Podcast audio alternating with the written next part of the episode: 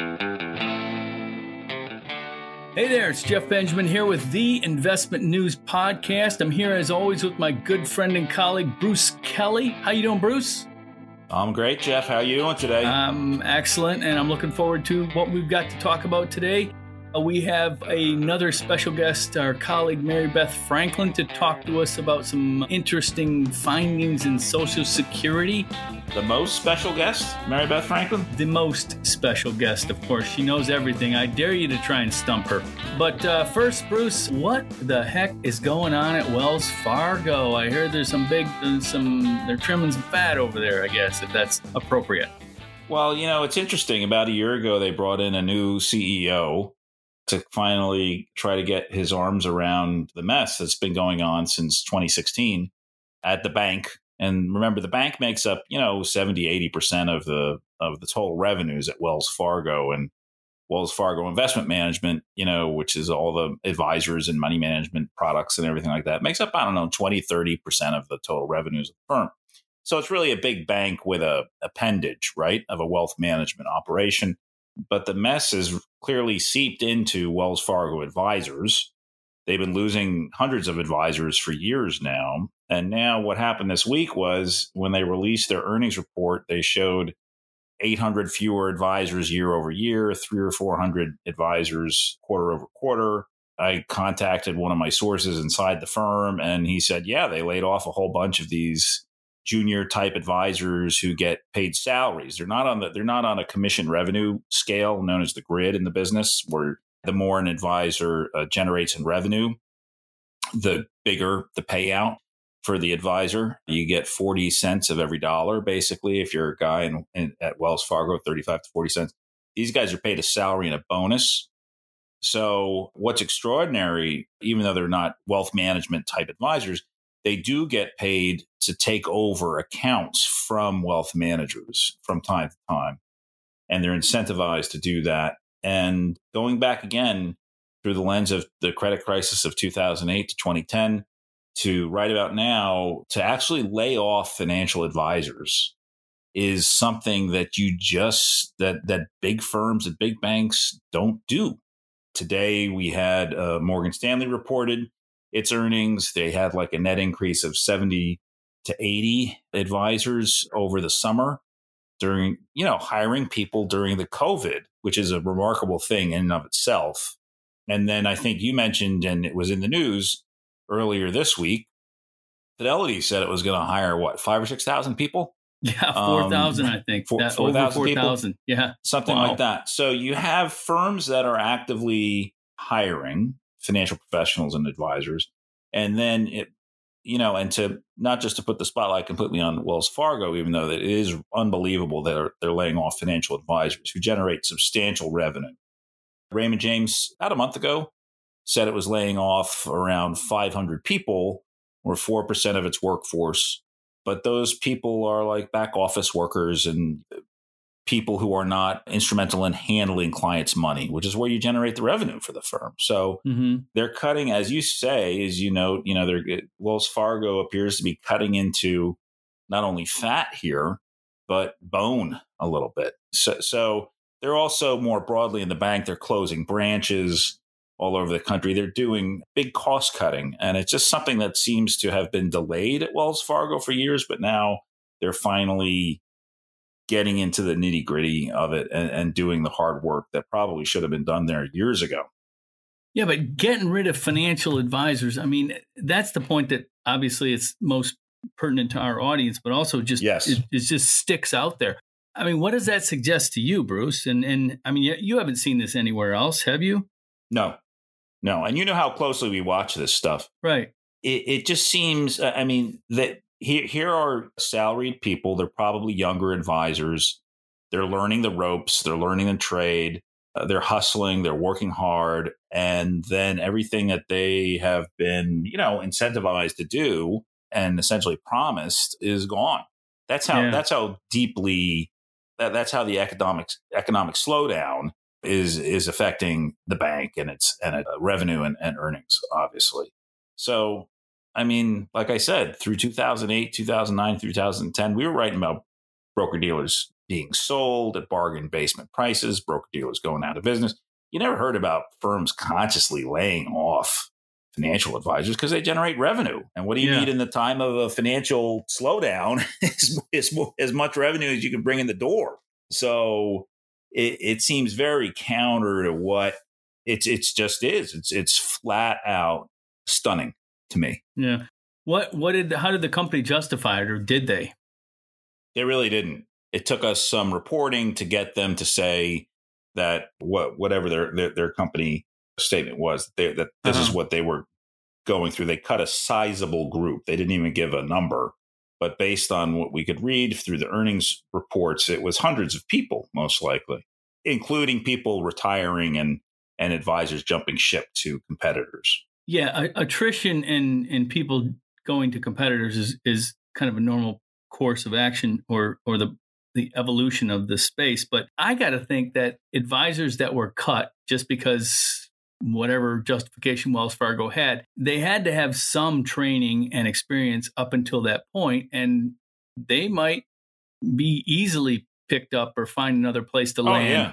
because because they would be coming in just a step above the the total greenhorns. So well, look, uh, they've and, already and worked at they've already worked at a large financial institution, right? They have their registration, right? A Series Six yeah. or a Series Seven. So yeah, they're in good shape in a in a pretty vibrant job market. But you know, who knows? Maybe they had been committed to Wells Fargo, or you know, maybe they got their first job through Wells Fargo. Maybe you know, I hope it'll work out, and I'm I'm pretty positive it'll work out. You know, advisors are people want to be financial advisors, and our financial advisors are pretty resilient people. They are skilled, they're highly skilled, they're trained, they have all these licenses and professional designations and training and background. So I'm sure they'll be in good shape. But just for well, like if you're if you're a veteran advisor at Wells Fargo, and this is yet another thing that you have to see. Oh my God, you know the the kid they were training in the office next door, he got the axe. I mean, the, I think it's just a another blow to the to the firm's reputation right now. They're laying yeah. people off. They're laying advisors off. Morgan Stanley's hiring. Them. Fidelity's hiring people, and then this is what you get at Wells Fargo. Yeah. Crazy stuff. I would definitely think there's more to come on that. Yes. But in the meantime, what do you say we segue over to our, uh, our, our, most special guest, Mary Beth Franklin, is here to talk to us about just in time for Halloween. She has an incredibly scary story for us. Spooky. On, uh, yeah, so if you're uh, if you're having trouble sleeping at night, listen to this. We will contribute to that problem because Mary Beth Franklin is going to tell us how the Social Security Trust Fund is going bankrupt and we're all going to hell in the handbasket and your mother dresses you funny. So, uh, Mary Beth Franklin, welcome aboard. Hey guys, hi Jeff, hi Bruce, and let's not scare too many people up there. It's it's sort of the the COVID 2020 Halloween all oh. trick and no treat, right? yes. So you uh, you did a lot of research on this cover story, which actually post we're uh, we're we're here on Thursday the week before, but this post on Monday the nineteenth when this podcast will post. So uh, why don't you give us a little inside look at uh, what you put together? Thanks. Well, as you know, Social Security benefits are paid from the payroll taxes that all we workers pay each paycheck to support current retirees. And there's for the past 30 some years has been excess money known as the trust fund revenues for the day when there wouldn't be enough tax revenue from FICA taxes alone to pay those promised benefits, then we would start drawing down the trust funds. And we have known for decades that Congress would have to do something sometime next decade to shore up those trust funds, or there simply was not going to be enough money to pay all the promised benefits. And as a former Capitol Hill reporter for many years, it has always been basic gospel that, of course, Congress would step in and fix this problem before the trust funds ran dry. But, you know, we're, it's such a weird year and politics are so strange that I decided let me talk to some think tank experts and thought leaders in re- financial planning and individual financial advisors to say, Well, what do you think about this train wreck coming down the road and what are you going to do about it? So I interviewed about 20 people in Washington and around the country. And first of all, I was stunned when I talked to many of these public policy experts, including a representative for the AARP, the biggest lobbyist for we old people, who said, you know, the situation is so poisonous in Washington right now that it doesn't matter who wins the presidential election. It doesn't matter which party takes control of the Senate. They're not going to fix this in the foreseeable future. And will they fix it sometime before the trust funds run out, which originally we thought was going to be around 2035? But due to the COVID pandemic and resulting recession, where so many people have lost their jobs, meaning so many people are not paying FICA taxes, that that date has been moved up. You know, it's a debatable date. It might be 2031. It might mm-hmm. be the end of this decade. We don't really know right now. But the question is, will Congress step in time to fix it? And in the meantime, what do financial advisors whose whole business is planning for the future do in these uncertain times? Yeah. The thing that struck me about the story was that it just looks so dire. But I did like how you how you asked people about this always comes up in times like this, the Roth, the opportunities for Roth. Tell me why that is a factor to be considered for advisors. Oh, absolutely. You know, it's funny when you look over the last 30, 40 years of retirement planning, it was all about tax deferral. What can I do to minimize my income taxes today and push that tax bill off to the future? And the way most of us did it was to save through qualified retirement plans, either our 401k at work or our IRA on the own. But now, since 2017, the tax law that was passed then, Jobs and Tax Act, we are probably living in the lowest personal income tax rates that we will ever see in our lifetime. That has been compounded by the fact that due to the pandemic, and the stimulus that Congress has passed at over $4 trillion at this point, that bill is going to become due at some future point. These really low tax rates that we're enjoying right now are due to expire at the end of 2025. So this period we're in now would seem to be an ideal time for clients to start converting some of their traditional retirement accounts to a Roth IRA. Now, yes, that does mean you have to pay income taxes on any of the amounts you convert, but rates are really low right now. I would not suggest people convert everything at once. You'd have a huge tax bill, but it might make sense to convert a little this year, convert a little next year, convert a little the following year to get money into that tax free column, because that means in the future, your the amount of your retirement income that you withdraw, hopefully less of it will be subject to income tax. And we don't know what those rates will be in the future. And another reason this is such a good time to do it, particularly 2020, is for older clients who are normally subject to required minimum distributions, which used to be 70 and a half and still is for some. And for other people, it's age 72. They don't have to take those required minimum distributions this year. Great time to take the money out anyway and convert it to a Roth. So lots of good planning opportunities. What about for people who are not in retirement and are still contributing? Is is does a Roth make more sense than a than a traditional IRA? Well, it depends on your income, it depends on your age. For young people starting out who generally aren't making a lot of money, a Roth is a great idea because they don't really take take advantage of the tax break in their in their low tax bracket and they're going to have decades of tax-free growth. And mm-hmm. also there are some great escape hatches with a Roth IRA. For example, you take a certain amount of money out penalty free to buy a first home and there are other, you know, emergency escapes. Now, if you're older, maybe in your prime earning years, you might make too much money to contribute to a Roth IRA. But ask your employer if your employer has a Roth 401k, there are no in- income limits to contribute to that. If that's not ah. an option, but you do have maybe some traditional IRA money, you can convert that money to a Roth. There are no income limitations when you convert money to a Roth, but you do have to pay income taxes on it. Okay, I want to I want to get back to those rascals in Congress now.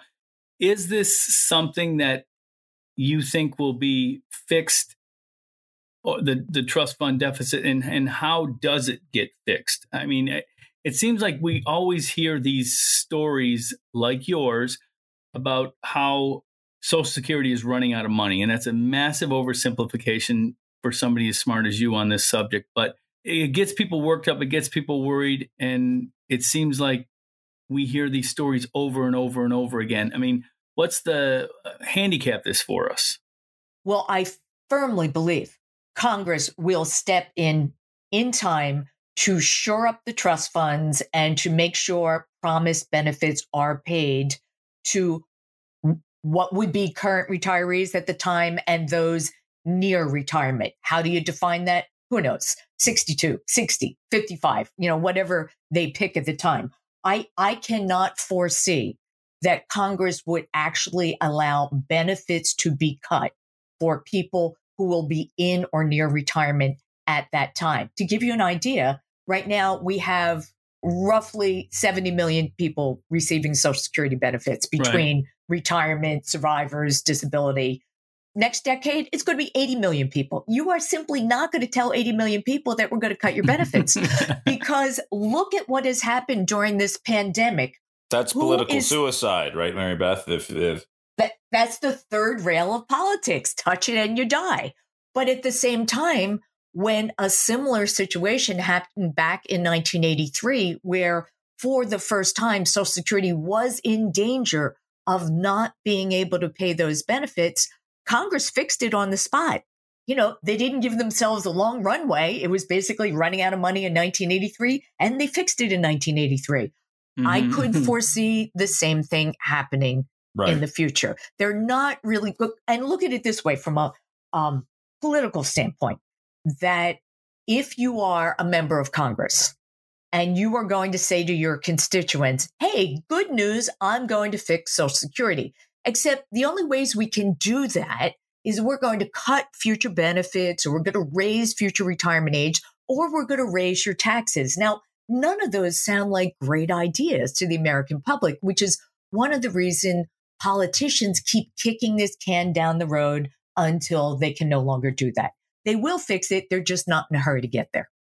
And it needs bipartisan support on the Hill and it needs leadership from the White House. And we have neither of those things right now.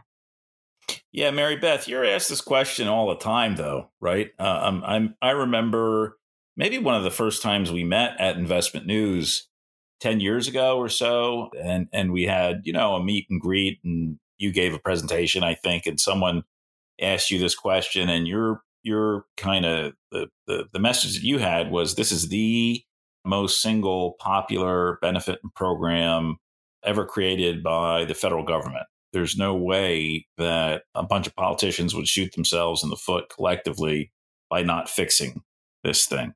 But it's something that obviously weighs on the minds of average Americans and their financial advisors. And the thing that I was struck is that by your story is that the the, the precipice is about five years sooner than we imagined. Right? It's instead of because I'm going to try to retire in 2035. And that was the year when the system was supposed to run out of money and everyone was scheduled to get their benefit cut by 25% at that time. Now you're saying it's 2031, 2030, 2031, something like that, right? Well, let me jump in because it is a little bit of apples and oranges here. The official Social Security Trust Fund report that they issue each year, when they issued it in 2020 this year, they said, yeah, it's the trust fund's going to run out around 2035, the same as we predicted last year. But that report was done before the pandemic hit. Right. So that was one group. That's the official Social Security trustees report. What I'm reporting on now is a separate group, the Congressional Budget Office, nonpartisan, thoroughly believable, trustworthy, but their estimates are always a little more conservative than the Social Security Trust Fund. They always expected it to run out a little earlier than the trustees did. I and see. they have moved that up a bit. So I don't want people to say, oh, we've gone from 2035 to 2031. They're really two different forecasts. The, the emphasis being because of the pandemic and the recession and less money going in through FICA taxes, logically, this trust fund expiration date will happen sooner than previously planned. But the important thing, and, and one of the experts I quote, Wade Pfau, in this story is yes, the trust funds will probably run out earlier, but that is a separate decision than deciding when to claim benefits. For the people who are saying, oh, it's got to run of money, I'm going to grab it at 62 while I can. Well, let's take that to the logical conclusion. Let's say in an unbelievable uh, chain of events, Congress says, oh, we're not going to rescue it. Yeah, we're going to have to cut your benefits by 21%. Well, if you claimed your benefits early at 62, you already took a 25% pay cut because you grabbed it early. And now Congress is going to cut it another 21%. All you've done, it's much like selling your stock portfolio at the bottom of the market. The only thing you've done is guaranteed to lock in a loss, just like selling stocks at the bottom of the market. Right. You said recently, essentially beginning from the age of 62 to the age of 70, the benefit compounds or accrues at what, 7% a year, 8% a year? Between your f- full retirement age and 70, it's 8% a year. It's a smaller percentage between 62 and your full retirement age. Okay. So your point is that what other investment are you guaranteed to see that kind of return on, basically? Right. Precisely, because we are in a zero interest rate environment. If you're going to take that money, you have to say, where can I put this and earn a risk free return? Okay. You're not going to get 8% a year anyplace else. You Exactly. could say, I could put it in the market. Absolutely. You might make 30%, you might lose 30%, Right. but comparing it to a risk free return, you're talking zero. Yeah. remarkable. Remarkable. Hey, Mary Beth, I, I got a question that's always been burning at me forever. I, I don't understand how Congress, they can see this train coming forever. All right. They've got all these people, some people that do nothing but calculate these formulas. How are we always running out of money in Social Security? Uh, you know, Well, well let's back up. The last time this happened, which was 1983, and by the way, ago. the yeah, and I was a very young reporter for United Press International. I wasn't even born yet. that. Go ahead, you young thing. But I, I watched the sausage being made. You know what? The big reason we're having problems back in 1983, when the commission, the bipartisan commission on Social Security, that was run by Alan Greenspan, long before he was chairman of the Federal Reserve Board, they said as long as 90% of US wages are taxed for FICA purposes, Social Security is good in perpetuity. We don't have to Mhm. worry about it running out of money. The problem is for FICA tax purposes, the portion that supports Social Security, there is a maximum taxable wage base. Right now, this year, 2020, it's $137,700. Next year, it's going up to $142,800. People who make more than that do not pay FICA taxes on the excess to fund Social Security. They pay a little bit to fund Medicare, but not Social Security.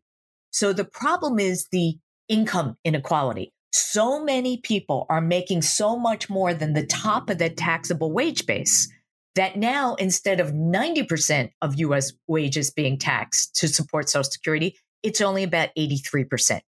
Yeah, but if we Mary Beth, gradually push that up, yeah. this is the point that I on that I know there's a cap on withdrawals, but there's also a cap on on the payout. So Correct. why why does it matter if somebody makes a million dollars a year? They can only get paid so much in in Social Security benefits.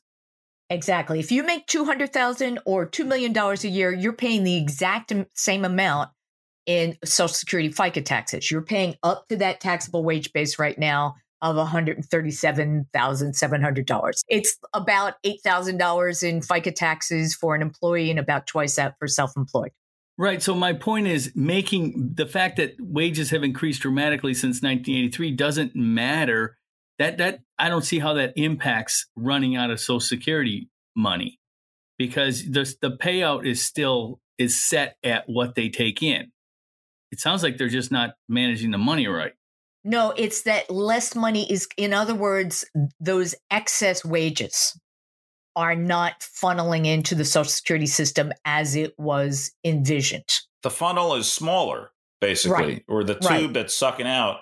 It used to be at say a ninety percent margin. Now it's at an eighty-three percent margin. So it's Right. so that's the that's the problem. And Mary Beth's, uh, as Mary Beth is saying, the solution would be to bump up the maximum income tax allowed, or something like that, from Right, one exactly. The taxable wage base.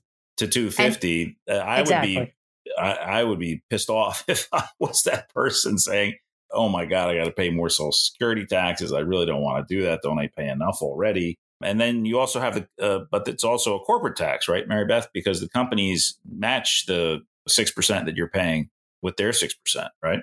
Right. The employer and the employee each pays 6.2%. Now, the people who really get stuck are the self employed people like yours, children, truly, because you pay both shares, the employee and the employer share. However, when you file your income taxes, you do get a tax credit for uh, a share, a employer share of that.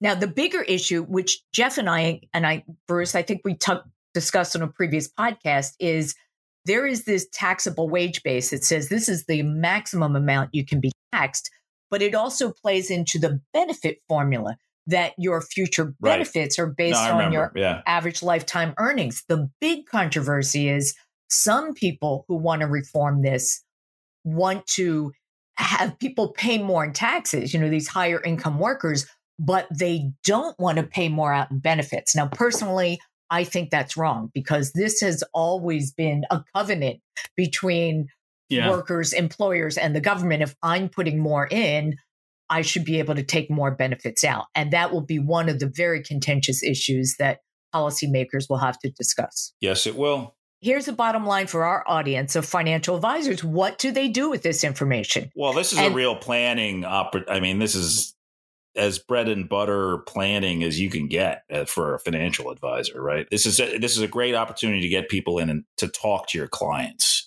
basically Exactly. about their But, financial plan. but the Yeah. problem is your software tells you plugs in, here's your social security benefit. And if your client's 60 or older, you can probably go with that. The younger your client is, I think the financial advisor has to make the decision. "Mm, maybe I'll scale that back. Maybe I won't put 100% of those social security benefits in the way my software is telling me to do it. That's the real art of the deal here. You know, the art and science of financial planning. Your software is going to tell you one thing. Can you really believe that in this political environment? The bottom line is nobody knows. Yeah, but I think the top the the advisors I speak to and that you, you all speak to, um, these are some top people. They're running all kinds of scenarios for people from no social security whatsoever, all the way up to the maximum benefit and and slicing and dicing in between. Right. And it's a great opportunity to have conversations with the client, to educate the client, and to say, well, okay, if we didn't get this full Social Security benefit, what other levers can we pull? And let's talk about it now when you're 45 and 50 and not wait till you're 60 and beyond to discuss it. Maybe you need to work a couple years longer. Maybe you need to save a little bit more. Maybe we want to take advantage of some tax arbitrage right now and move some money into a Roth. It's a great planning opportunity for advisors and clients. Fantastic. Thank you, Mary Beth. Thank you for giving me the opportunity to talk about one of my favorite topics. yes, we know you love it. And, and we really do like having you on here. And we learn so much every single time. And every single time I, I wonder if there's going to be enough money for me when I retire. I wish you had that answer. It will be. That's what planning is all about. Uh, there you go. All right. but you're only like 35, man. What are you talking Yeah, about? Yeah, I know. I, I, I just like to worry. It, it it keeps me in shape, keeps my heart. 35 year old grandpa out there, you know? That's right. That's my job, Jeff, is to keep you worried. Well, you're you're doing a great job.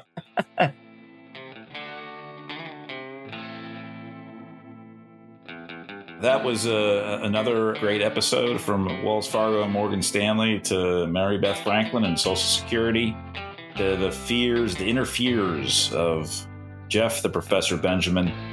I love it. So, hey, that's our podcast for this week. As everyone knows, you can get this every Monday.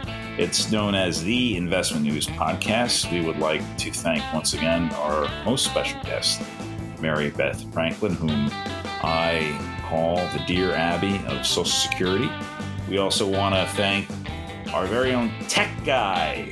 That's Stephen Lamb, one of the best in the business. And of course, if you're listening to the Investment News Podcast, you can find it at investmentnews.com, Apple, Spotify, Google Play, and Stitcher. Uh, everywhere where you get these things. Please leave us a review on Apple. Also, please follow us on Spotify. Pretty, pretty please. If you care to shoot us a question or a topic, Jeff and I would be delighted to discuss it on any future podcast, within reason, of course. Jeff can be reached on Twitter. His Twitter handle is at Benji Ryder. Me, Bruce Kelly. I am at BD News Guy. Thanks for listening, and we'll be talking to you next week.